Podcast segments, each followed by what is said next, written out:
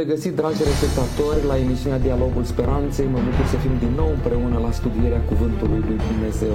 Așa cum spuneam în emisiunea trecută, am început o nouă serie în care vom vorbi despre legea lui Dumnezeu, despre acele cuvinte pe care Dumnezeu le-a lăsat pentru noi, pentru ca noi să cunoaștem voia Lui, să știm cum să ne raportăm la El și cum să ne raportăm la semenii noștri. În această ocazie vom vorbi despre prima din cele 10 porunci. Invitați alături de mine în studio este domnul pastor Constantin Ciobanu, care îi spun bun venit. Vă mulțumesc frumos de invitație, bine v-am găsit. Și de asemenea domnul preot, profesor Lucian Farcaș și dumneavoastră vă spunem bine ați venit. Mulțumesc pentru invitație, bine ne-am regăsit. Domnule pastor, care este prima poruncă, dacă vreți să o enunțați? O găsim în uh, Cartea Exodul, la capitolul 20 uh, și în Deuteronom este repetată uh, și glăsuiește așa uh, să nu ai alți Dumnezei afară de mine. Eu sunt Domnul Dumnezeul tău care te-am scos din țara Egiptului, din casa robiei, să nu ai alți Dumnezei afară de mine. Se vorbește despre unicitatea lui Dumnezeu. Eu sunt Domnul Dumnezeul tău. Ce frumoasă este această uh, relație uh, dintre creator și creatură. Nu știu dacă merităm noi, dar precis că nu merităm așa ceva. Însă cu câtă gingășie și duioșie se apropie Dumnezeu de mine, de neamul omenesc și dorește să fim fiii Lui. Chiar când rostim rugăciunea Tatăl nostru, mă gândesc de multe ori, e tatăl meu, îl onorez eu pe el, să fie el suveranul universului. Când eram copil mai mic, uh, mă gândeam de ce nu m-am născut în familia regală a regelui sau a reginei. Uh, când uh, am crescut mai mare, mi-am dat seama că, de fapt, eu am un privilegiu mult mai mare să fiu născut în familia împăratului Universului, să fiu fiul lui. Doamne, ajută să te recunosc pe tine ca Dumnezeu al meu unic și să nu am alți Dumnezei afară de tine. Mulțumesc, domnule profesor. Cum este prima poruncă? Prima poruncă amintește mai întâi foarte sintetic, uh, mai întâi faptele lui Dumnezeu unii spun, fac promisiuni și avem uh, intervenția celuilalt. Uh, fapte, nu vorbe. Ne spunea un preot cum este la noi, sărut uh, dreapta părintele. Fapte vreau, nu vorbe. Da? O luăm așa ca o glumă, da.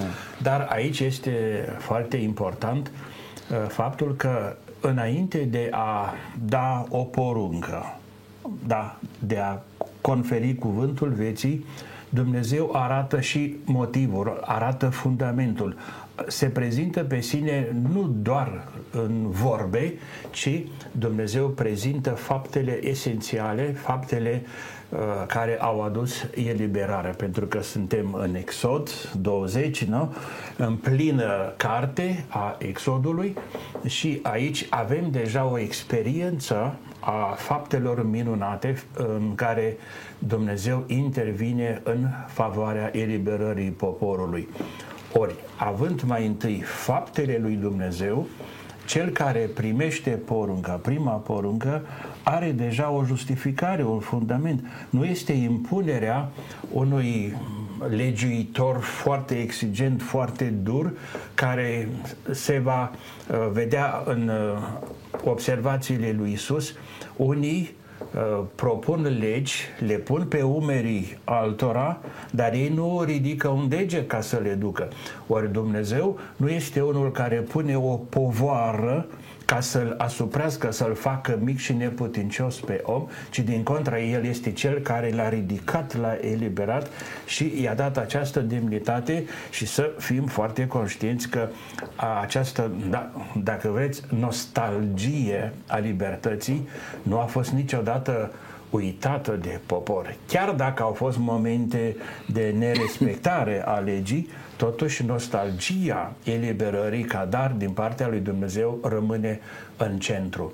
Ori aici se justifică faptul că ceilalți fie popoarele vecine, cei care se închinau la alți idoli, la alte zeități, indiferent care este forma lor, fie că erau pe linie monoteistă sau politeistă, și zeitățile tip mono și zeitățile poli, toate erau făcute de oameni.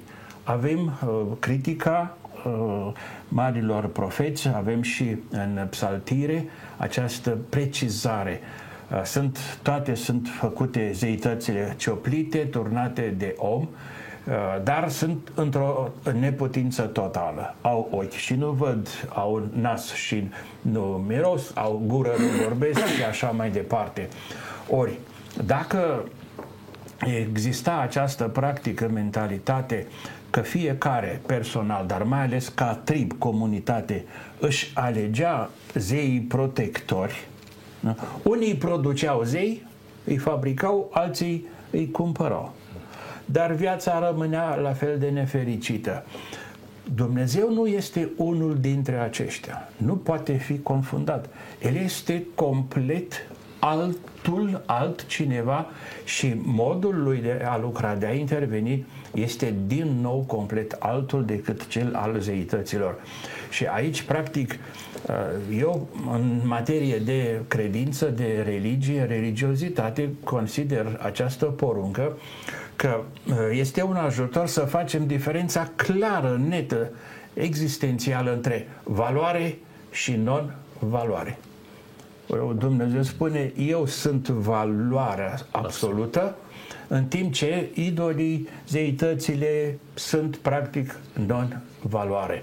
Și îndeamnă, găsim în alt loc, iată pun în fața ta astăzi viața și moartea. Binele și rău. Alege, alege uh, viața ca să trăiești. Ori deja în uh, toate aceste semne sintetizate în prima poruncă este darul vieții, așa cum l-a gândit Dumnezeu, omul să trăiască și poporul să trăiască în libertate. Mulțumesc! Domnule pastor, pentru cine este valabilă porunca aceasta? În Noul Testament găsim rugăciunea domnească, așa numită, care începe cu Tatăl nostru. Prima poruncă ne vorbește despre lucrul acesta. Cine poate să-i se adreseze lui Dumnezeu cu acest, acest nume, Tatăl nostru care ești în ceruri. Pentru cine este valabilă porunca aceasta? Pentru că sunt unii teologi care spun că noi nu mai avem treabă cu ea. Doar poporul Israel are legătură cu această poruncă. Vreau să precizez un lucru și anume porunca aceasta, porunca întâi, este benefică pentru noi. Dumnezeu nu are niciun câștig dacă eu nu, o respect sau nu respect. Câștigul este al meu totalmente.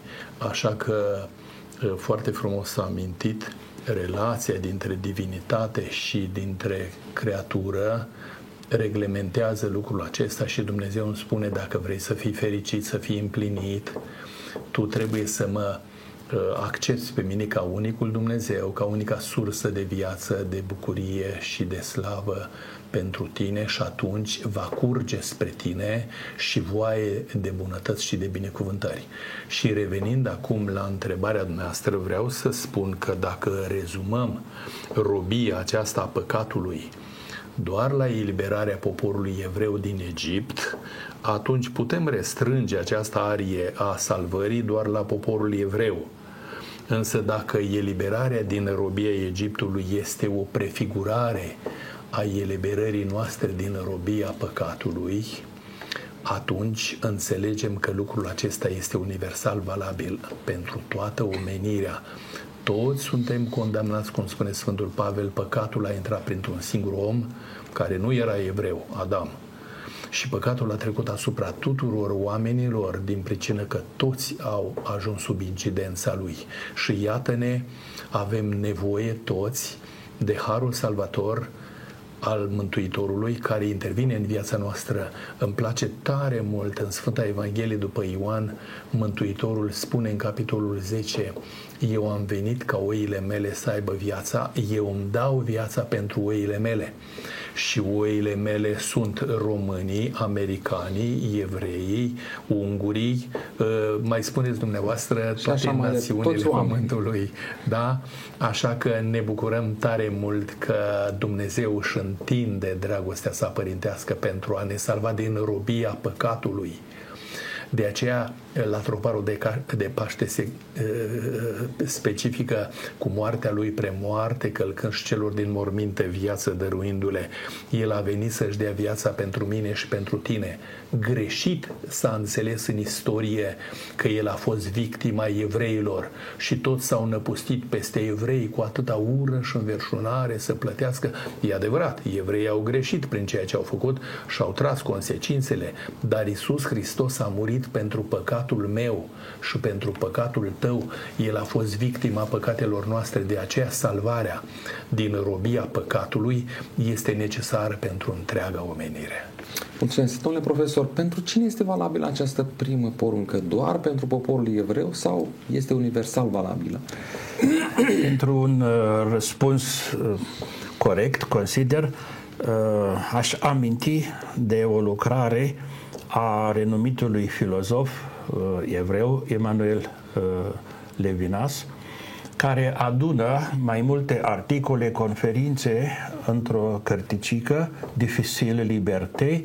Am înțeles că a apărut și la noi în anii 90.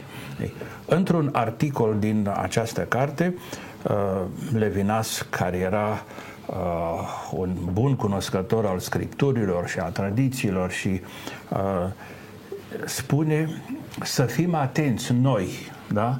Uh, poporul ales, să nu credem că am fost aleși ca celelalte popoare să ne fie supuse și să ne slujească. Din contra, noi am fost aleși, preferați, da? Uh, ca să ajutăm pe ceilalți. De fapt, uh, deja de la Abraham și ulterior, prin această Uh, selec- uh, selecție, chemare specială, uh, nu e vorba de un popor închis în sine, ci este vorba de un popor chemat să slujească planul lui Dumnezeu de a, ve- de a duce binecuvântarea lui Dumnezeu la toate popoarele. Și să fie lumina neam. Ori, dacă noi reținem decalogul numai pentru poporul uh, evreu, numai pentru Israel, și dacă acest popor ar vrea să dezvolte o operă de misiune, da? de convertire a tuturor popoarelor și vine cu pachetul de decalog care e al nostru. Ar însemna să impui popoarelor, să zicem, un jug străin, un jug moral. Ori, uh, lucrurile stau exact uh, invers. Uh, spun ceva din experiența mea din primii șase ani de uh, activitate pastorală, ca preot, ca vicar, uh, am fost în două orașe, uh, la Galat și la București. Și de multe ori, la biroul parohial, vin credincioși uh, de, care nu sunt catolici. Își manifestă dorința să devină catolici. Eu mai de fiecare dată am încercat să temperez, să, să-i spun, zic, nu este nevoie. De ce vreți? Păi vrem cu tare, vrem cu tare, că la dumneavoastră este. Zic, exact ce găsiți la noi, exact este la dumneavoastră, în biserica dumneavoastră. Problema se pune de a trăi acele valori. Nu, de aceea uh, opera misionară nu impune, să spunem, uh, un uh, pachet, rămânem, rămân la, la termenul acesta, un pachet moral, nu impune necreștinilor, necredincioșilor, să spunem, o exigență, nu. Mai degrabă îi ajută să descopere deja în inima lor, în căutările lor, în setea și foamea lor de divinitate, spune mai întâi și apoi de Dumnezeu, nu? să arate că acest răspuns Uh, sau uh, este uh, al credinței, inclusiv al conduitei morale. Mi-aduc aminte despre irlandezi, creștinii. Creștinismul din Irlanda are crucea, dar are și soarele. Ori ce au făcut misionarii? Irlandezii s-au convertit strămoșii mai înaintea englezilor. Nu? Pentru că ajungea mai repede misionarii pe apă în Irlanda decât pe continentul. Nu? Ei, și uh, soarele era un simbol al zeității care proteja Irlanda. Pentru că aveau soare trei zile pe an. Acum nu știu cum este clima în, în Irlanda, dar exact ce așteptau de la soare, lumina soarelui, misionarii l-au vestit pe Hristos, soarele dreptății. Avem termenul și în Vechiul Testament, dar mai ales în Noul Testament, Iisus, soarele dreptății, care împlinește această așteptare. Și consider că este exact la fel cu decalogul. Vorbeam de dimensiunea universală uh, și consider că este corect înainte să fie dăltuite uh, poruncile în cele două table de piatră, nu?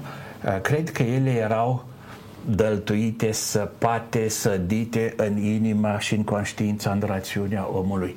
Și de aceea, aceste valori, în primul rând, pe care le apără decalogul, cele 10 cuvinte, ele sunt deja prezente în uh, culturile, în civilizațiile și altor uh, oameni, uh, popoare, confesiuni care nu sunt neapărat creștine. Uh, semina verbi, spuneau uh, părinții bisericii, nu?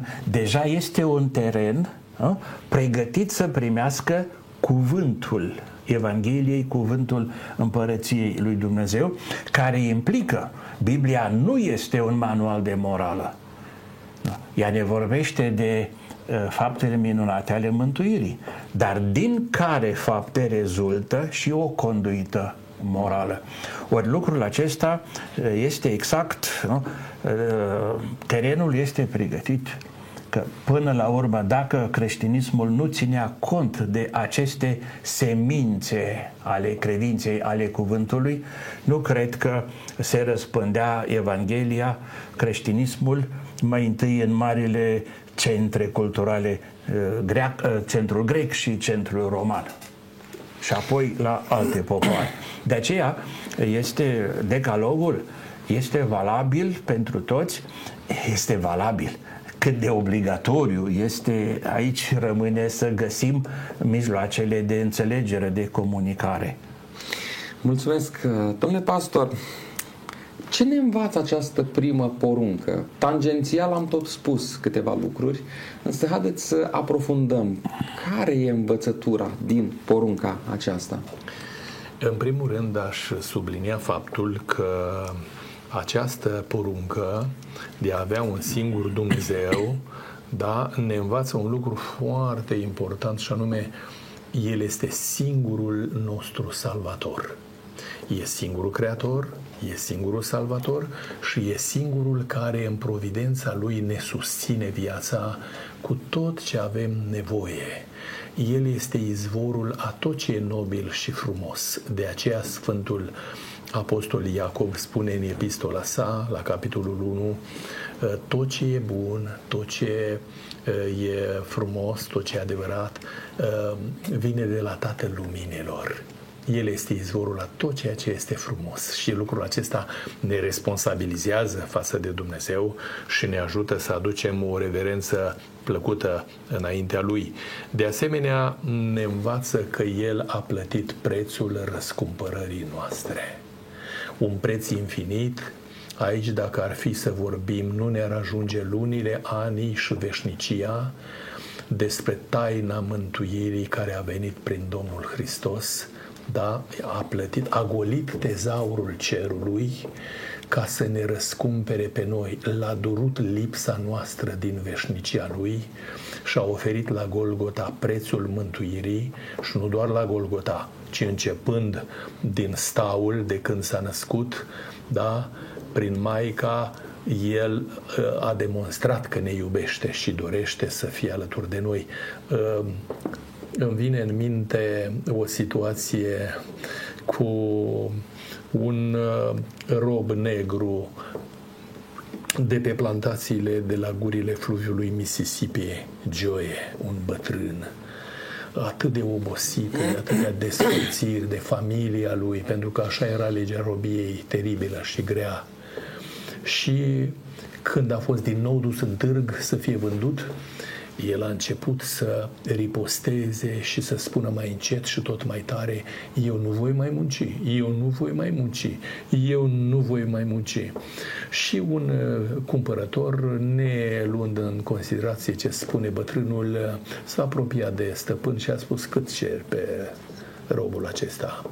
Păi atât, a plătit, a scos banii, a plătit prețul, în timp ce Joe, plângând mereu și mereu, se lamenta și spunea, eu nu voi mai munci. Degeaba mai cumpărat, eu nu voi mai munci. Și apoi stăpânul, parcă neauzind cuvintele lui, îl urcă în șaretă și îl conduce la plantații. Și pe uh, domeniile plantației, frumusețea unui lac, toate priveliștele, bătrânul tânguindu-se în amărăciunea sufletului lui repeta acest dureros uh, uh, dorința sufletului de a nu mai munci. Și s-a oprit căruța, l-a coborât stăpânul jos, se apropie de el, în timp ce bătrânul din nou gângurea, eu nu voi mai munci. Și stăpânul îi spune, ascultă, Joe, eu te-am cumpărat pentru ca să-ți redau libertatea. De acum înainte tu ești liber. Poți să pleci unde vrei pentru că am plătit prețul salvării tale.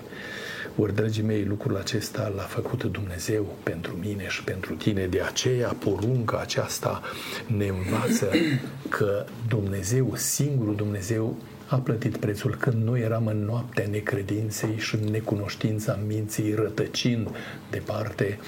El cu privirile lungi ne caută ca și pe Adam unde ești. Și de atunci glasul acesta, prin toată omenirea străbate, unde ești, vreau să te întorc înapoi. Vino acasă, vino în brațele mele. Și aș mai aminti un singur lucru. Uh, ai investit atâta încredere în noi, pentru că dorește din toată inima să ne redea, cum spunea domnul profesor, libertatea și demnitatea. Noi suntem din neam de Dumnezeu, spunea Sfântul Paul. Originea noastră nu e din coacervate, din moluște, din broaște, din eu știu ce, ci din supa oceanică, ci este din Dumnezeu, suntem din neam de Dumnezeu, ori porunca spune că originea noastră este din Dumnezeu. Mulțumesc, domnule profesor, deși s-a mai amintit, ce ne învață această primă poruncă? Cu siguranță că ne învață un lucru foarte practic, foarte la îndemână și putem lua o experiență pe care o face fiecare care are parte de o noapte de o odihnă și de un întuneric care să nu sperie. Dimineața, după ce se termină noaptea, când el nu are grijă, nu trebuie să fie stresat că trebuie să gândească, că trebuie să vorbească, că trebuie să muncească din greu ca să facă soarele dătător de lumină și de căldură este suficient să remarce, să privească soarele și să spună eventual mulțumesc, Doamne, pentru soarele care răsare și mă însoțește astăzi în tot ceea ce fac.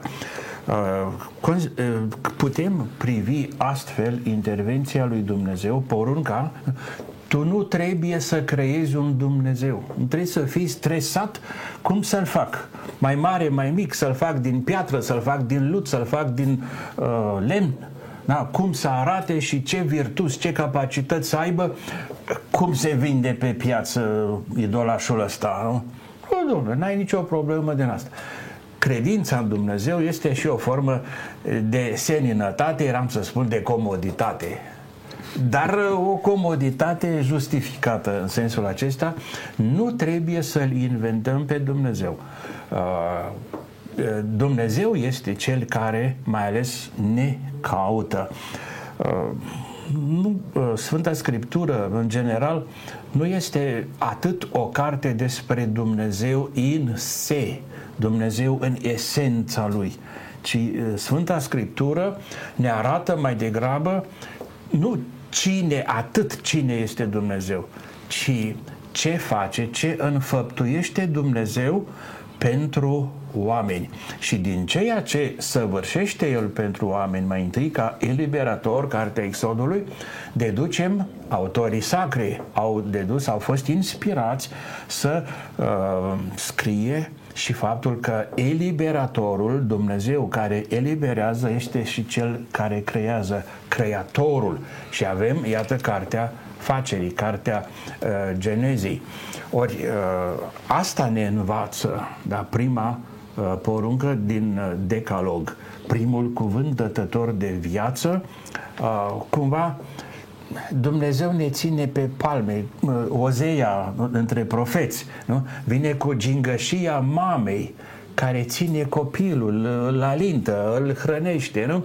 Și chiar dacă se întâmplă câteodată femeia să-și mai piardă din dragostea, sentimentul matern, Dumnezeu nu va face niciodată lucrul acesta, chiar și atunci când poporul, da, la nivel de comunitate sau individul uh, nu respectă legea lui se, sigur că e o ofensă la adresa lui Dumnezeu, dar Dumnezeu nu se lasă determinat de ofensa care îi se aduce. Din contra, este mai degrabă cel dătător de viață, chiar și celui care, păcătos fiind, uh, acceptă drumul convertirii și apoi înnoirii.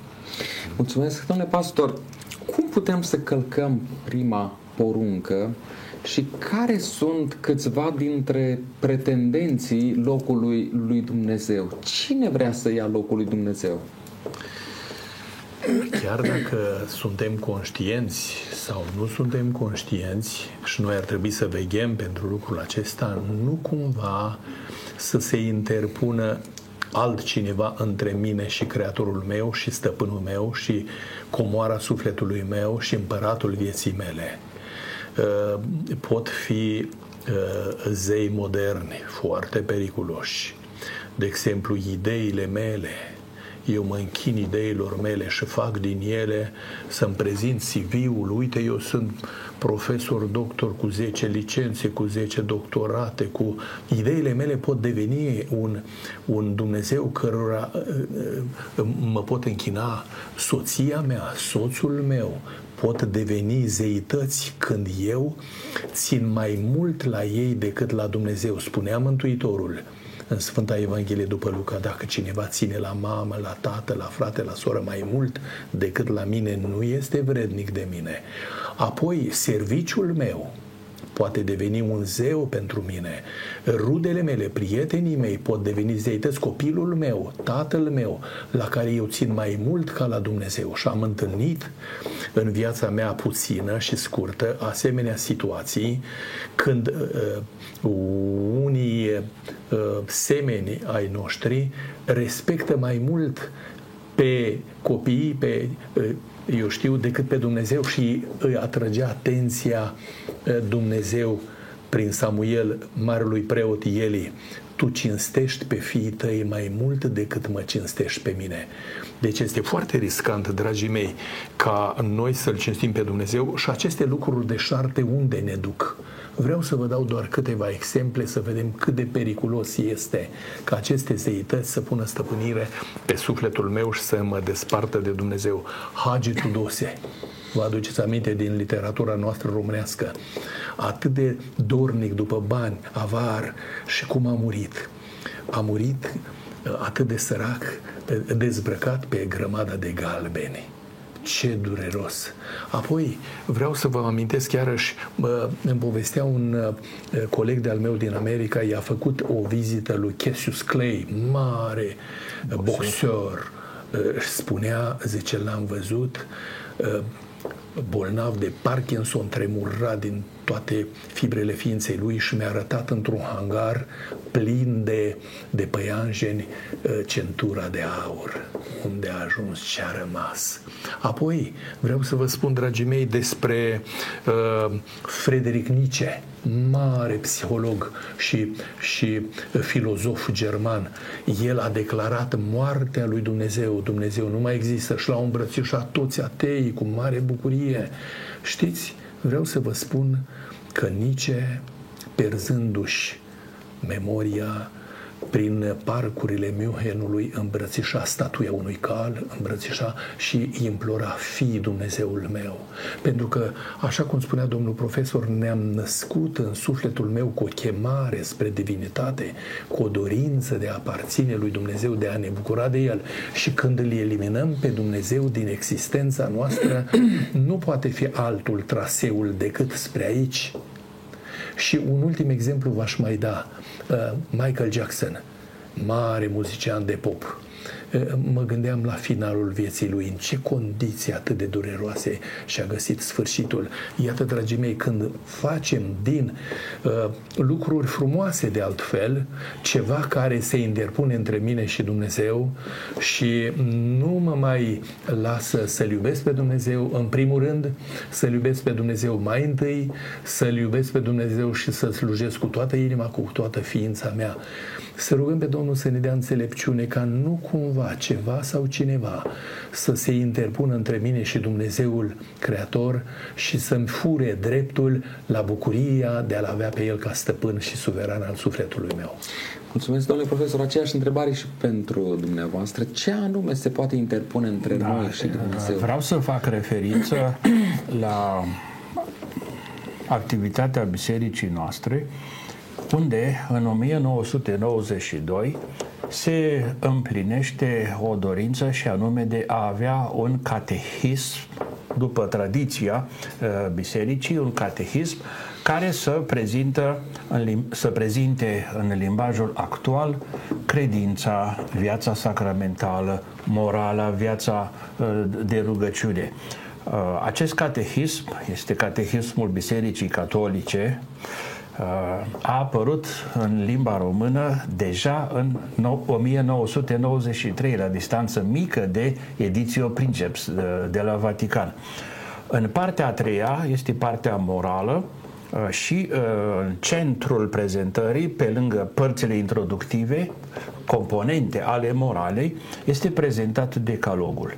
Și la prima poruncă, uh, trebuie să spun pe scurt, forme de al respecta pe Dumnezeu, de a-L adora, de a-L recunoaște ca fiind unic, sunt cele trei virtuți teologice, credința, speranța și dragostea, iar unde lipsesc acestea în loc de credință este necredință, îndoială, poate chiar și ateism, unde lipsește speranța înseamnă disperare, înseamnă prezumție, înseamnă pretenția că eu rezolv totul fără Dumnezeu și mă pot arunca cu schiurile în munți, sportul uh, extreme, nu?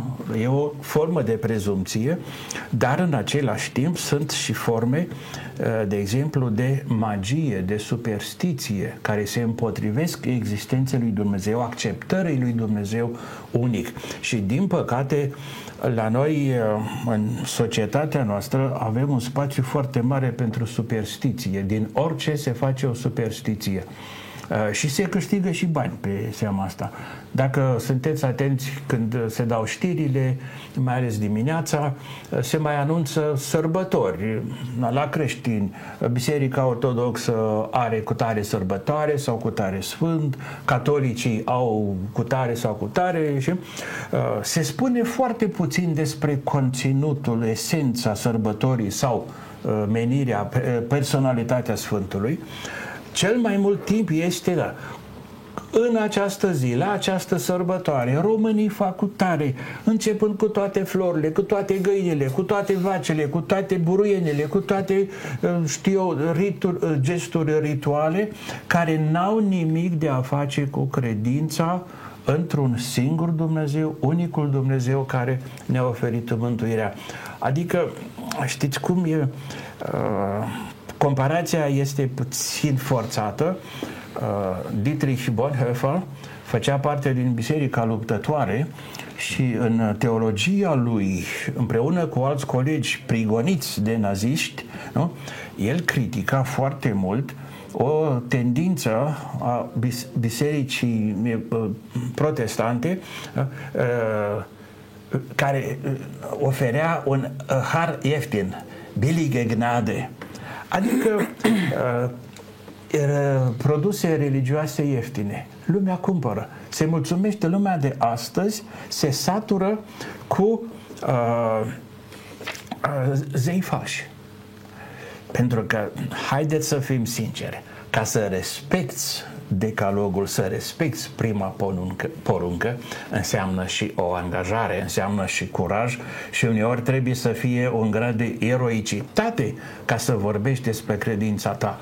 În spațiul nostru public nu prea se vorbește despre credință, despre Dumnezeu, da, eventual în înjurături e mai des întâlnit, dar uh, la noi nu se vorbește. Eu mă bucur când trec câteodată pe la universitate și sunt uh, chioșcurile acelea pe, cu flori și uh, sunt câteva uh, chioșcuri așa cu flori unde uh, dacă merg puțin mai încet nu aud nicio înjurătură dar aud despre Domnul care a vorbit, Domnul Hristos, și așa mai departe. Da? Spuneam că sunt forme, inclusiv tăcerea absolută de, de, despre Dumnezeu poate fi o formă da, de încălcare a poruncii lui Dumnezeu. Despre Dumnezeu uh, trebuie să vorbim.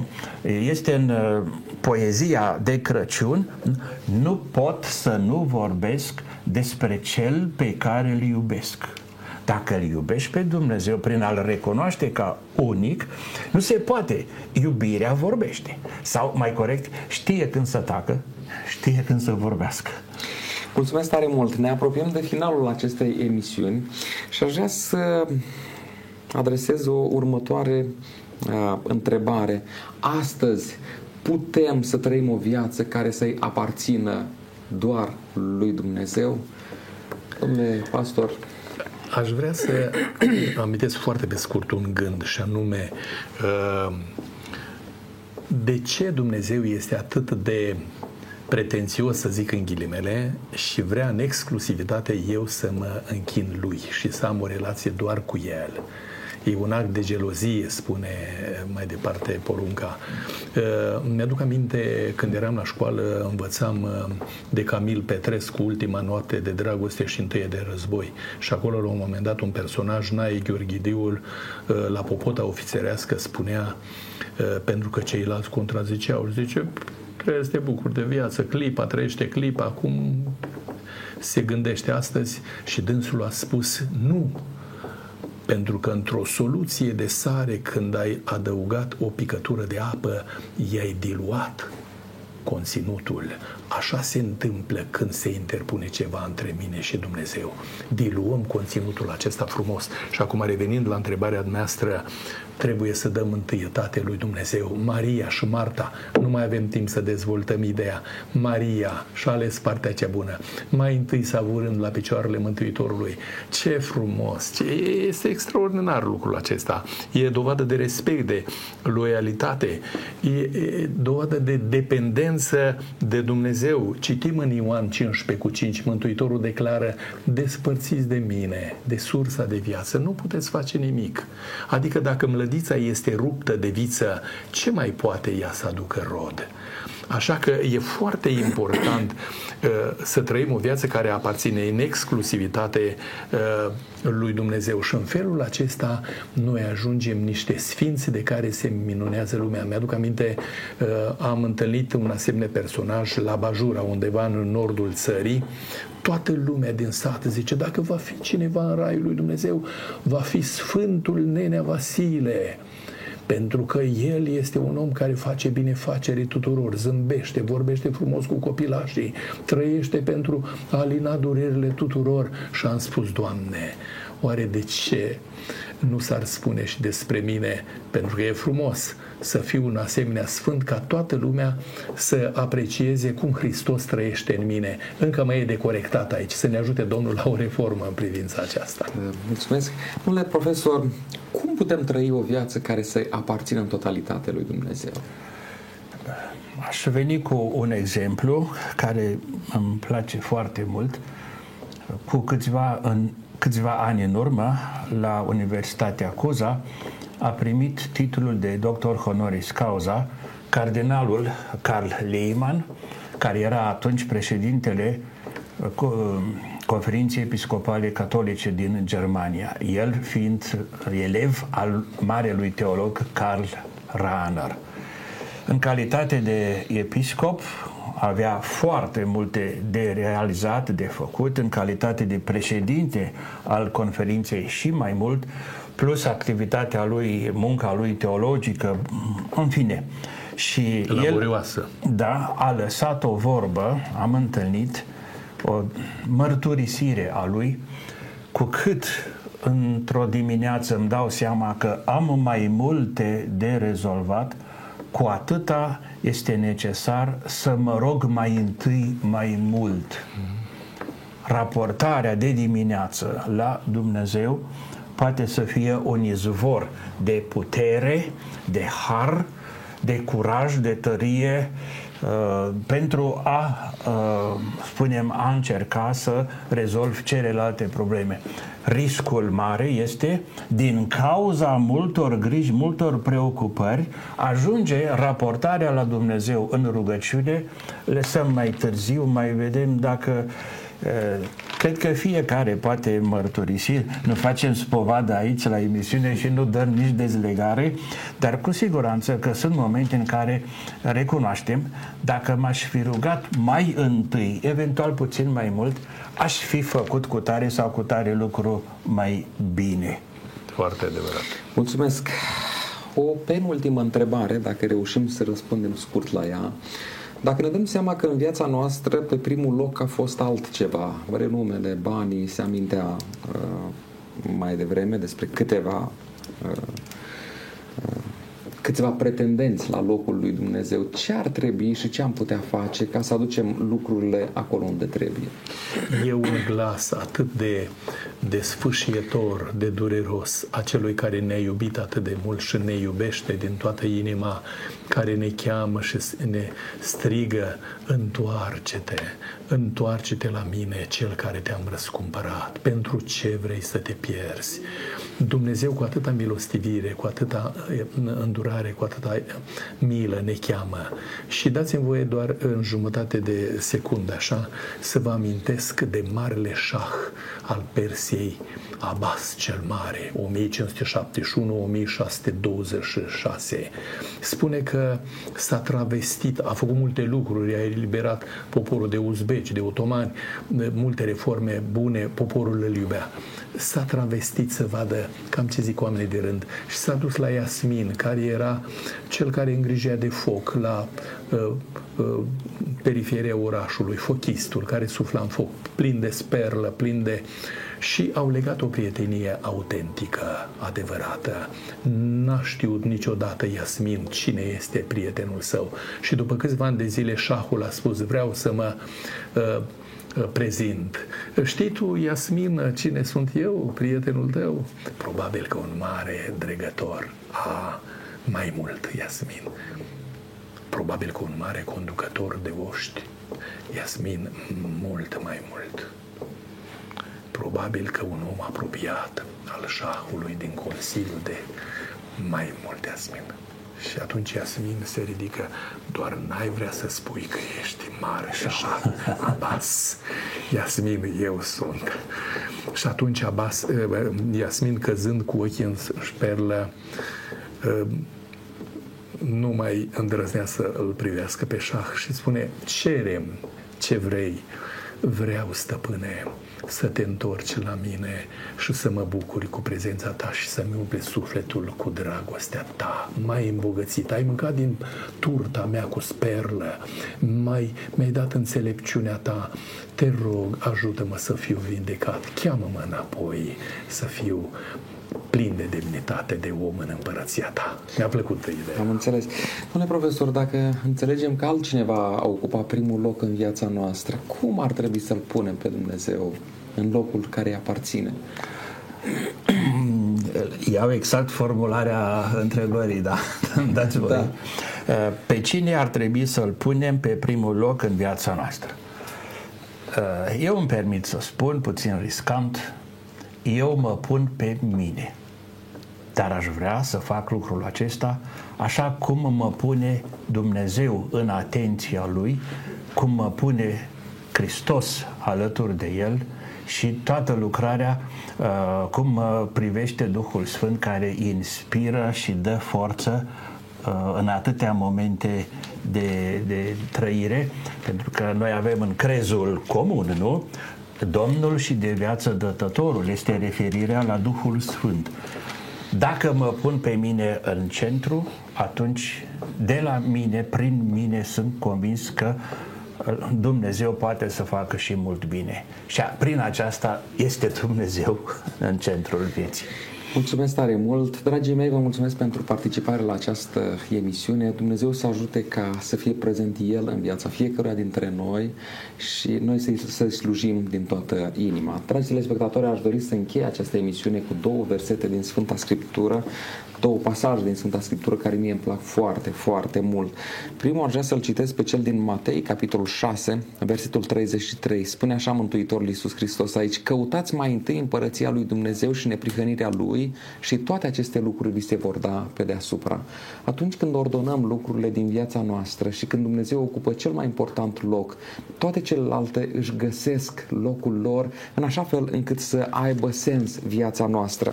Al doilea pasaj este o invitație invitație pe care o primim din partea lui Dumnezeu. Matei, capitolul 11, versetul 28 mai departe, spune așa Veniți la mine toți cei trudiți și împovărați și eu vă voi da odihnă. Luați jugul meu asupra voastră și învățați de la mine că eu sunt blând și smerit cu inima și veți găsi odihnă pentru sufletele voastre căci jugul meu este bun și sarcina mea este ușoară. Tatăl nostru din ceruri ne invită să revenim acasă. Așa cum se amintea în timpul emisiunii, fiul risipitor s-a întors acasă la Tatăl. Vă invit, dragii mei, ca fiecare să facem o revizie a vieții noastre și dacă ne dăm seama că noi stăm departe de Tatăl nostru cel Ceresc, haideți să ne întoarcem, pentru că nicăieri nu-i mai bine ca acasă la Tatăl nostru care ne-a creat și ne-a răscumpărat. Până data viitoare, la revedere!